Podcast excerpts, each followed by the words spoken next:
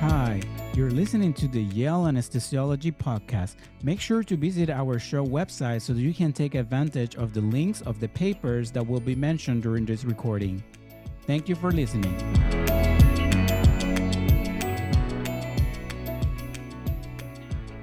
Hi, I'm Antonio Gonzalez, and I'm thrilled to present our next guest.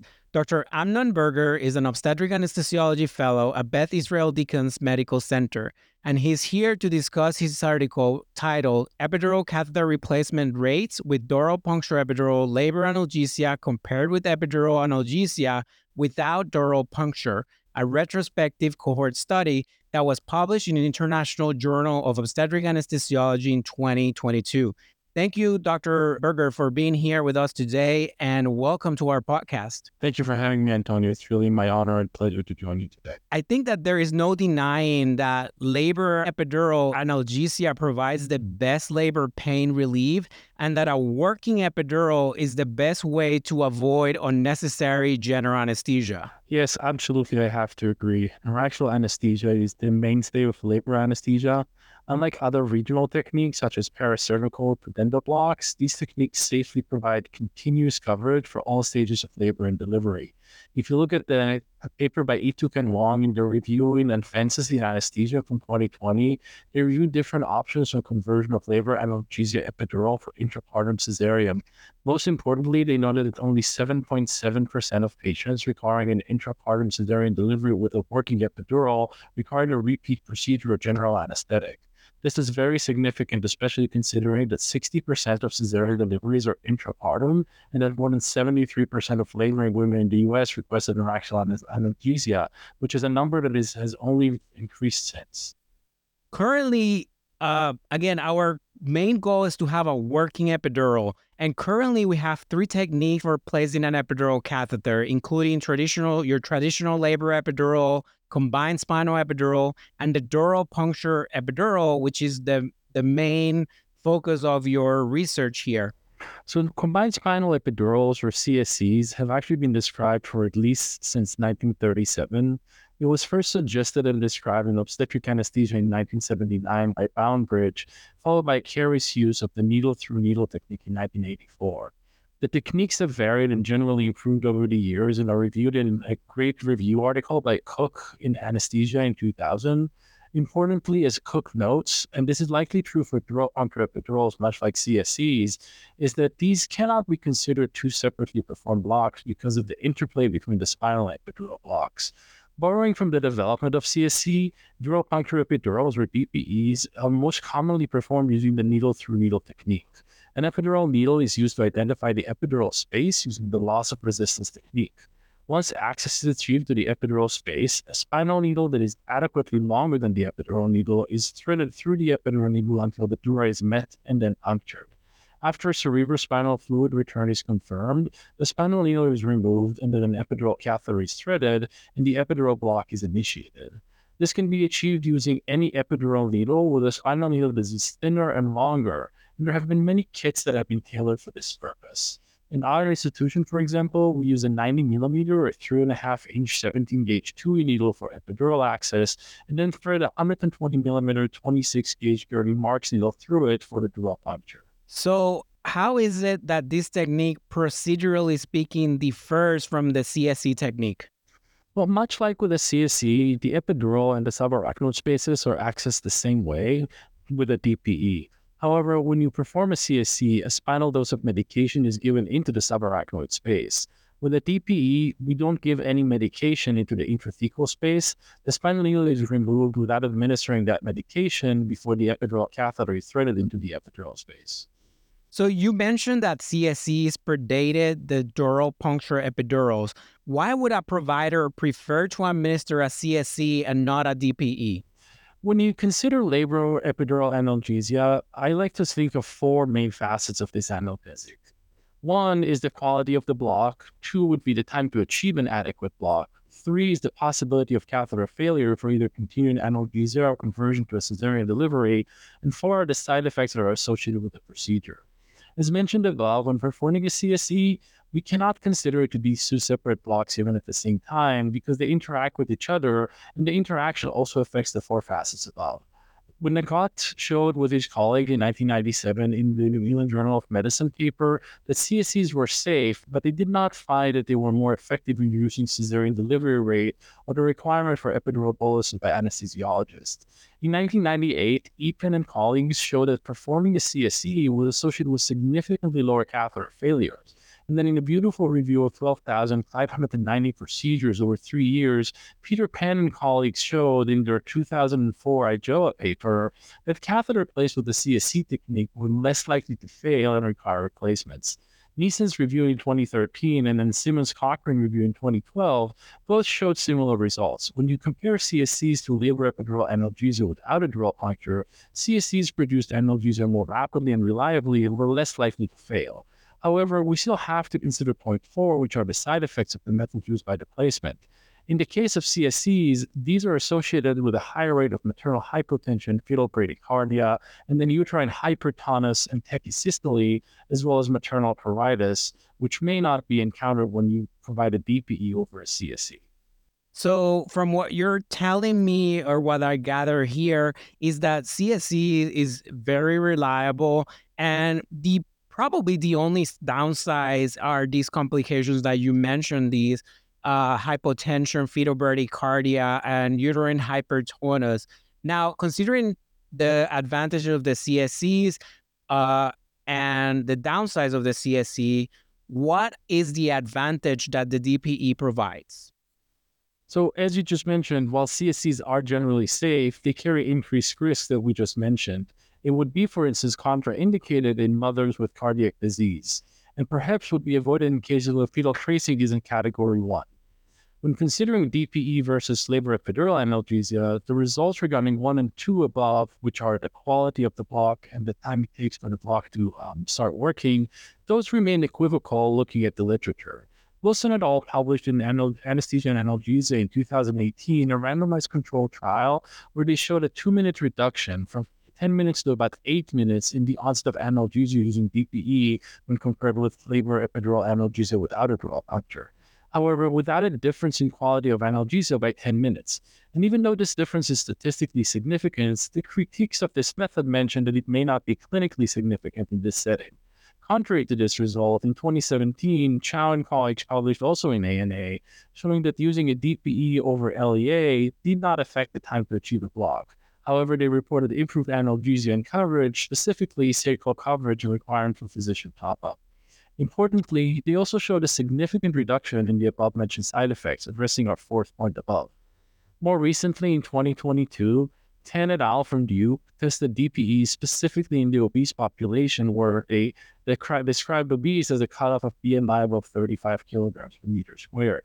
Using a composite result, they did not find an advantage using DPEs over LEAs in a study of 66 participants in each group. Two key studies from 2023 included that of Medea and colleagues from Dr. Tsen's group at the Brigham, who were able to show that the bupivacaine ED90 dose was lower for DPE when compared with the LEA technique, suggesting lower use of local anesthetics. And then using a very elegant model emulating intrapartum labor converted cesarean delivery, Sharawi et al. from Jill Mhyre's group at the University of Arkansas demonstrated higher quality anesthesia and more importantly, a faster onset of surgical block by more than two minutes, a figure that is surely significant if we were to consider the emergent cesarean deliveries. However, while addressing the three points we raised before, there is still a paucity of information regarding our third point, the likelihood of catheter failure. And this is where our study comes in. Yeah. So talk us a little bit about that. Talk us about what was your hypothesis? So our hypothesis was that epidural catheter placed using the DPE method will have a lower rate of replacement or failure and we define failure as either the combination of requiring a replacement of a catheter or requirement for a general anesthetic or GA for intrapartum cesarean deliveries. In order to do that, we looked at um, our we looked at the our trial of replacement rate at our institution. Would you please summarize your methodology for this study? Of course, our trial was a single center retrospective study that we performed at Beth Israel Deaconess Medical Center here in Boston, Massachusetts. At BIDMC, we have about 5,000 annual deliveries, and about one third of those are cesarean deliveries. Half of these cesareans are scheduled, while the others are either emergent or intrapartum. We reviewed the records for patients who delivered at BIDMC between June 2016 and May 2021, or overall a period of five years, and those who received labor analgesia. Naturally, we excluded patients who delivered either with the cesarean delivery without labor analgesia, either scheduled or emergent. Overall, we reviewed a little over 19,000 actual procedure. Our main outcome was the catheter failure rate in a meshed cohort of DPE and LEA, or epidural space without puncture. Using propensity score matching, we were able to create matched groups, each with 759 procedures that we could then compare. Now, CSE, looking at the numbers of the procedures performed at your institution, CSE is commonplace at your institution with most pro- procedures actually performed utilizing this technique. Now, only one fifth of the procedures were performed using DPE. Was there a particular propensity for DPE to be offered to patients with specific characteristics? For example, patients, maybe patients with that are multiparous or patients with obesity. Indeed, our most common procedure is a CSE, and when reviewing these records, it was obvious. Of over 19,000 procedures, a little over 80% were CSEs. DPEs were the least popular procedure at our institution during this cohort. Only 810 DPE procedures were included in our analysis versus 2,667 epidurals placed without dural punctures. We examine population characteristics between our groups. We focus on those that we have previously been associated with catheter failures or with labor dystocia, which could indirectly lead to catheter failure. The most striking association was with BMI. The mean BMI in our LEA group was 30 versus 33.4 in the DPE group.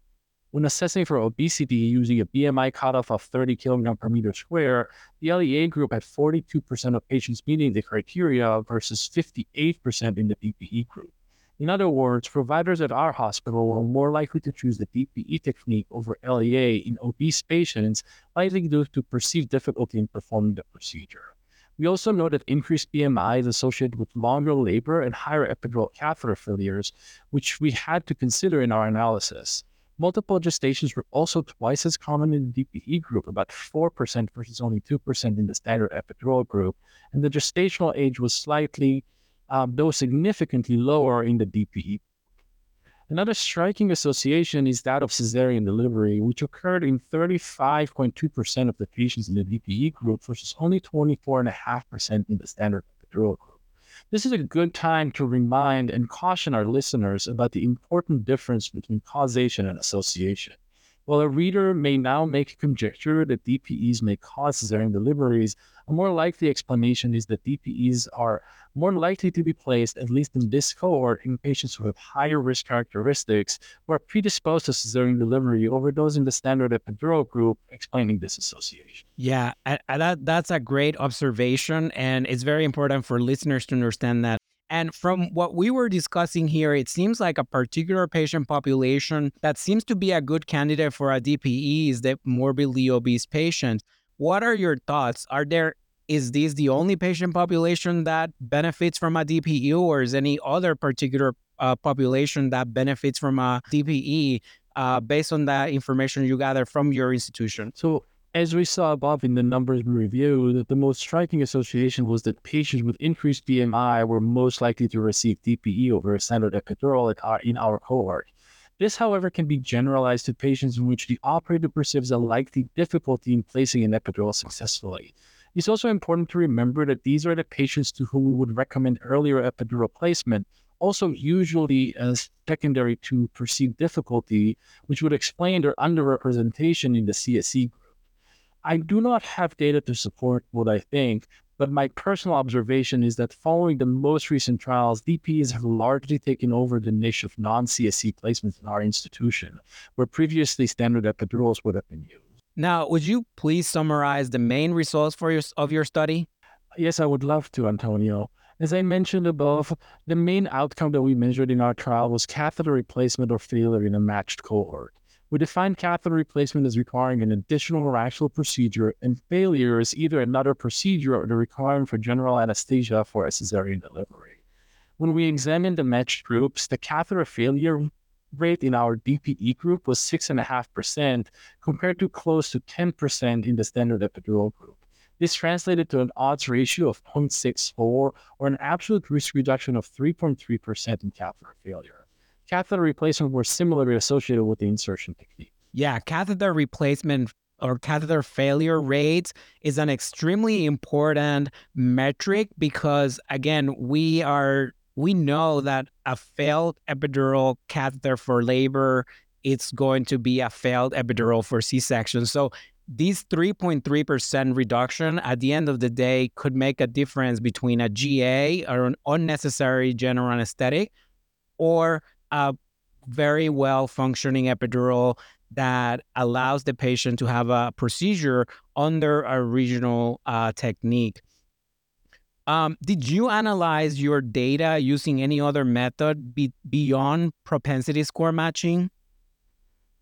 Of course, we examined the unmatched groups using several statistical methods. This was done both to strengthen the result with sensitivity analysis, as well as to identify confounders or other likely risk factors for catheter failure. Examining the univariate comparison of the groups further strengthened the association of epidural placements using DPE with patients at higher risk for failure, which the, which the odds ratio for failure was 0.74 in favor of DPE.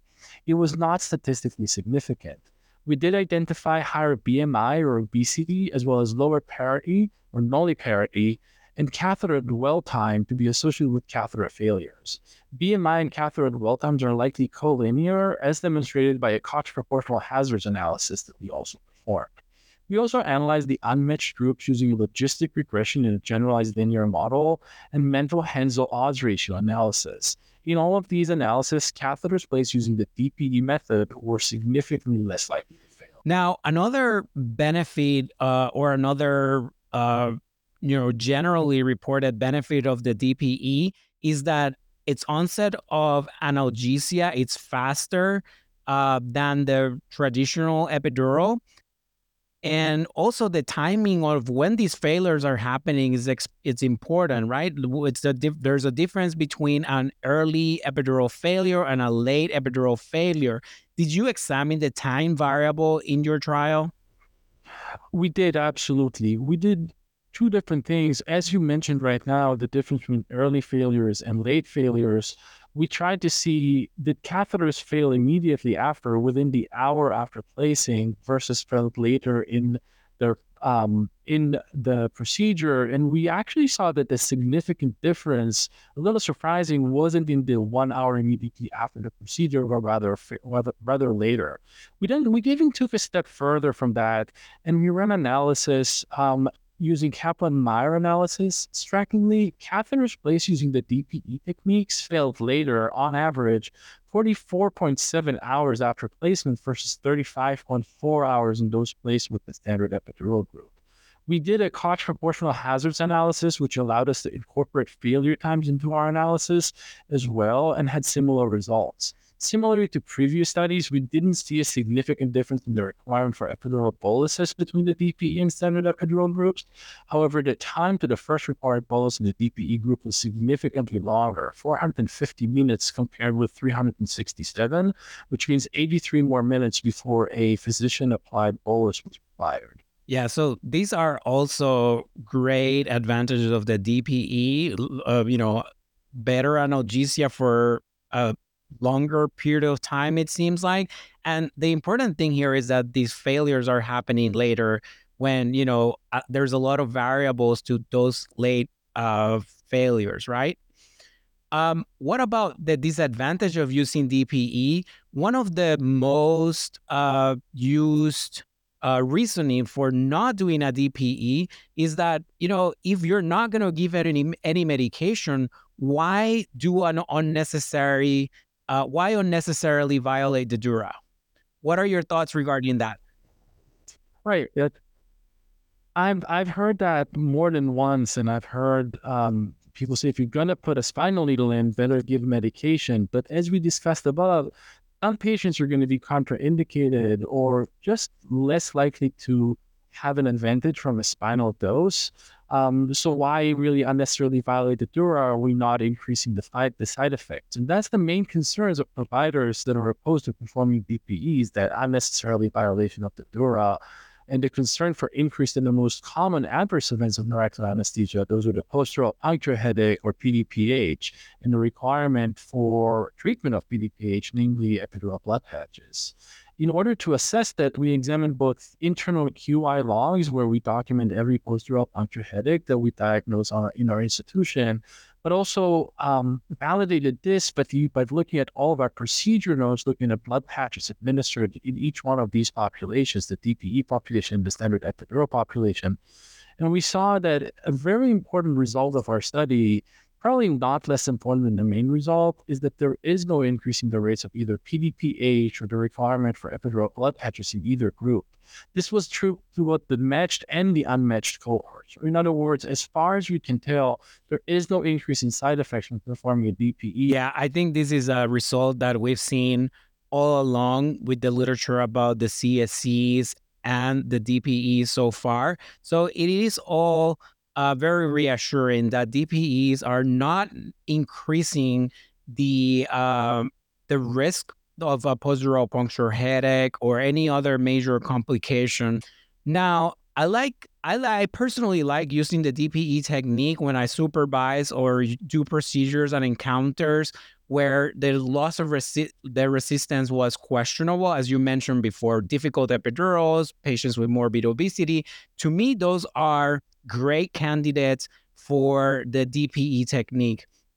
Now, a study published in anesthesiology titled Quality of Labor Analgesia with DPE versus Standard Epidural Techniques in the Obese Parturients, a double blind randomized controlled trial, suggests that there is no difference between the CSE versus the DPE.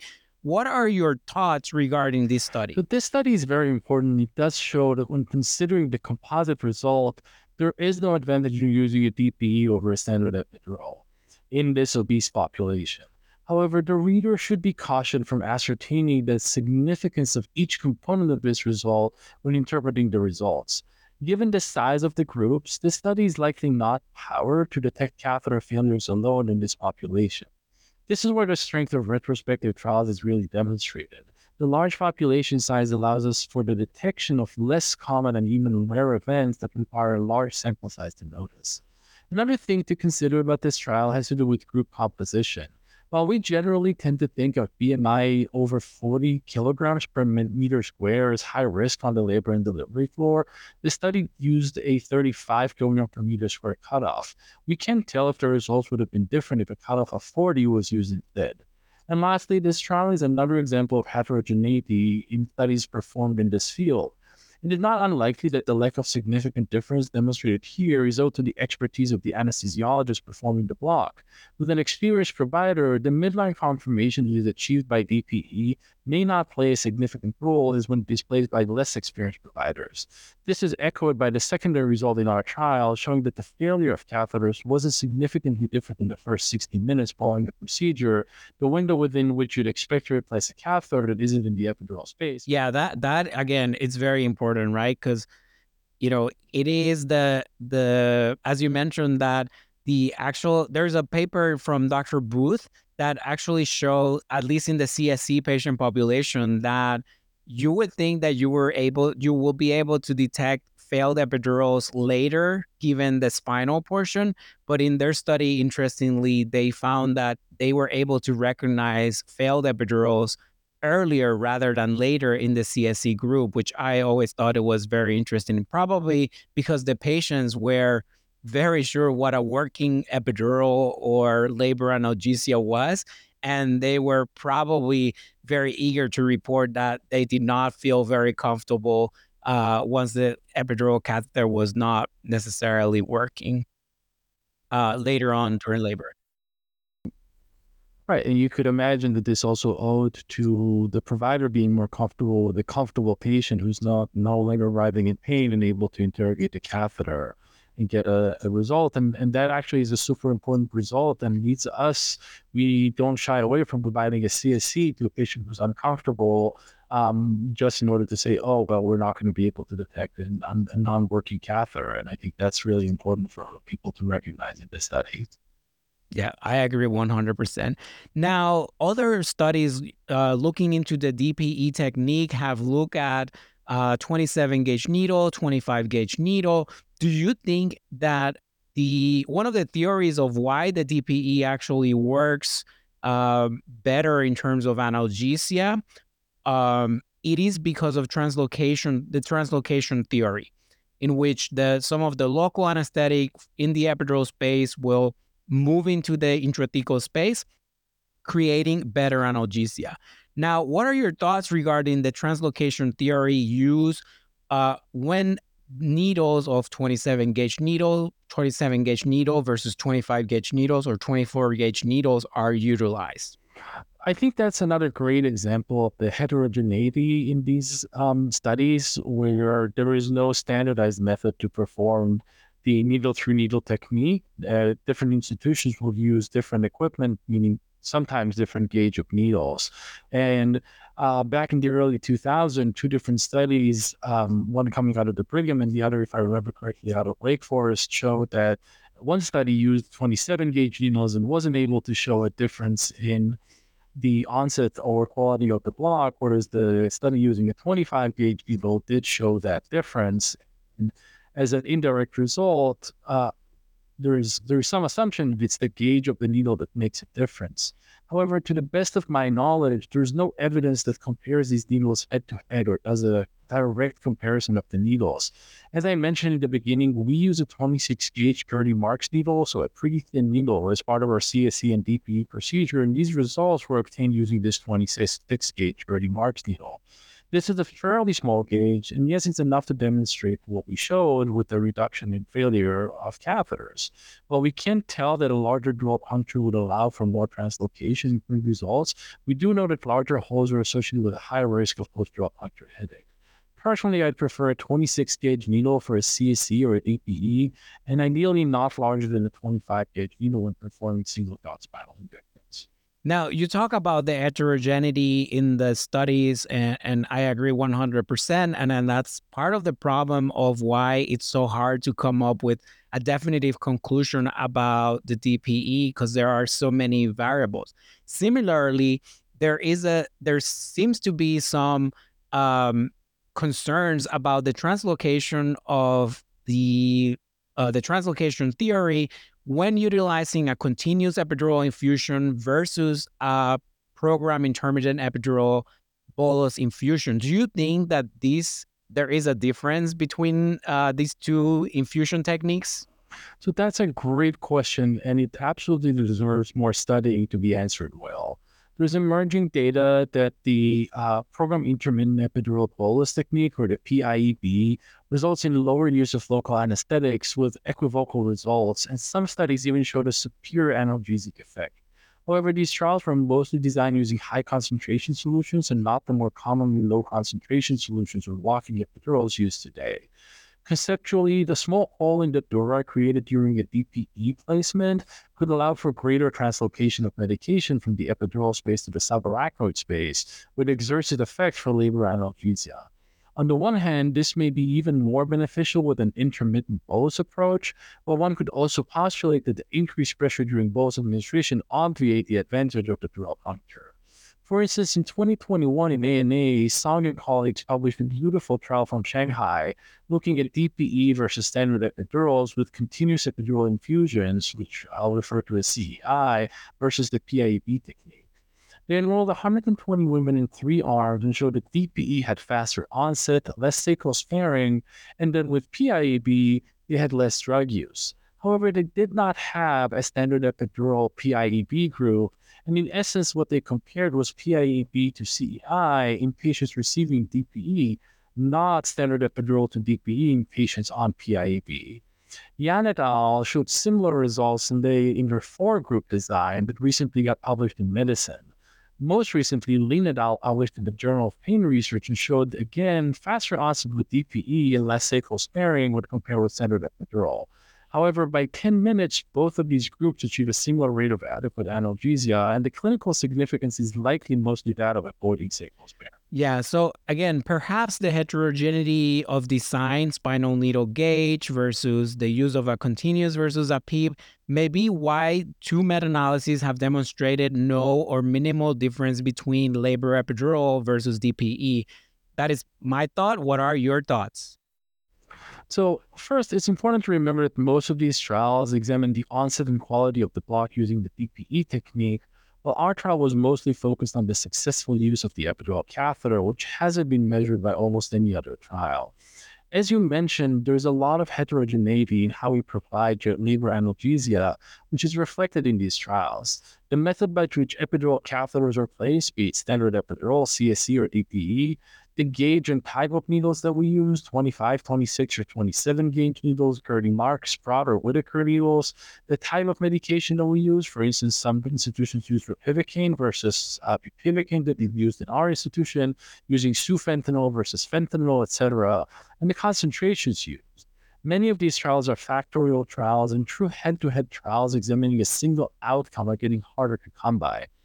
If we were to examine what we know from the emerging techniques in labor analgesia, I think we could break it down to the following list of bulletins. PIEB most likely reduces the consumption of local anesthetics, and that has been shown in multiple trials. We've mentioned some of these. DPE may or may not achieve analgesia faster, but it's likely to facilitate less sacral sparing and faster onset of a cesarean anesthetic block. DPE is also associated with a lower rate of epidural catheter failures, reducing the requirements for catheter replacements or general anesthetics. And there is no increase in adverse events by puncturing the dura with a spinal needle when placing an epidural catheter. Thank you for that great summary. I think you bring some excellent points. So, really, thank you so much for that very detailed uh, summary of the, the data that we have so far uh, regarding the use of DPE. Now, I would like to conclude these podcasts with Dr. Berger's top five recommendations related to the use of DPE or our pursuit of improving labor analgesia in general. Thank you for for giving me this opportunity. Um, I'll, I'll, I'll try to use this in a in a meaningful way um, to listeners, and I think my my advice being so I'm I'm a fellow currently. I think I'm targeting more of the trainee population um, rather than the attending population. So I think that um, as you go through anesthesia residency, I hope you'll notice that labor analgesia is a wonderful field to practice and study. Like many things in medicine practice today, everything we reviewed here is just the tip of the iceberg. And my first point would be there's so much more to learn than we have already described. And there are so many other things to discover if you want to participate in this learning process, it's very easy to pick up a trial, pick up whatever role that you feel you're comfortable doing and join it because the not only will you learn new things about anesthesia and analgesia, you'll learn more about yourself and you'll um, learn more about the, the field that you're practicing. Uh, my second point that I'd like to make is always strive to improve, always keep the bar high. It's not about reaching the bar, it's always about the um, trying to be better each day. Uh, I, I like this quote. I recently had a chance to visit Nashville and visit the Jack Daniels distillery, and I have a picture that I took that um, I'm printing and framing on my own wall, and it says, "Every day we make it, we'll make it the best we can." And that's a motto that I think we should all live by. When you are on the labor and delivery floor, this leads me to my third point know what tools you have in your toolbox and then when to use each. Just in this short podcast, we reviewed probably um, a couple dozen papers and we talked about at least three different tools that we can use for labor analgesia and the conversion to labor anesthesia. Remember that you have multiple tools and always know um, which um, which one to use at the right opportunity. Fourth, and always important for our life in medicine, remember to consider any evidence you come across in a critical manner and remember the advantages and disadvantages of different study methods. Specifically, don't confuse causation with association when you consider these evidence. And then the last point is an advice I was given during my residency training. I've taken this with me and I've shared this with every um, every trainee that I come across and really every person who's uh, who who cares to listen? Each day when you wake up try to learn one new thing and help at least one person and each day feel will feel like it had a meaning in your life. And i hope that at least one of these points will help help one of you in this long path of training. Thank you so much. That as an amazing uh, top five recommendations. I think that listeners should hear these recommendations uh, intently. And, you know, it, it, it is, as you mentioned, like the best way that we have to provide the best labor analgesia we can to our patients, which is our ultimate goal, is to keep learning something every day, is to keep improving every day. The moment we start thinking about, well, what I've been doing has been working, is the moment that we stop, we we impede growth in our field. So we need to keep innovating, we need to keep on learning. Thank you so much. I think that uh, your five recommendations were very powerful. And uh, I thank you so much for your time. This was a great podcast. Thank you so much for for your time. Thank you, Antonio. Thank you for having me. This was an absolute pleasure. I really hope we can do this again someday. Thank you so much.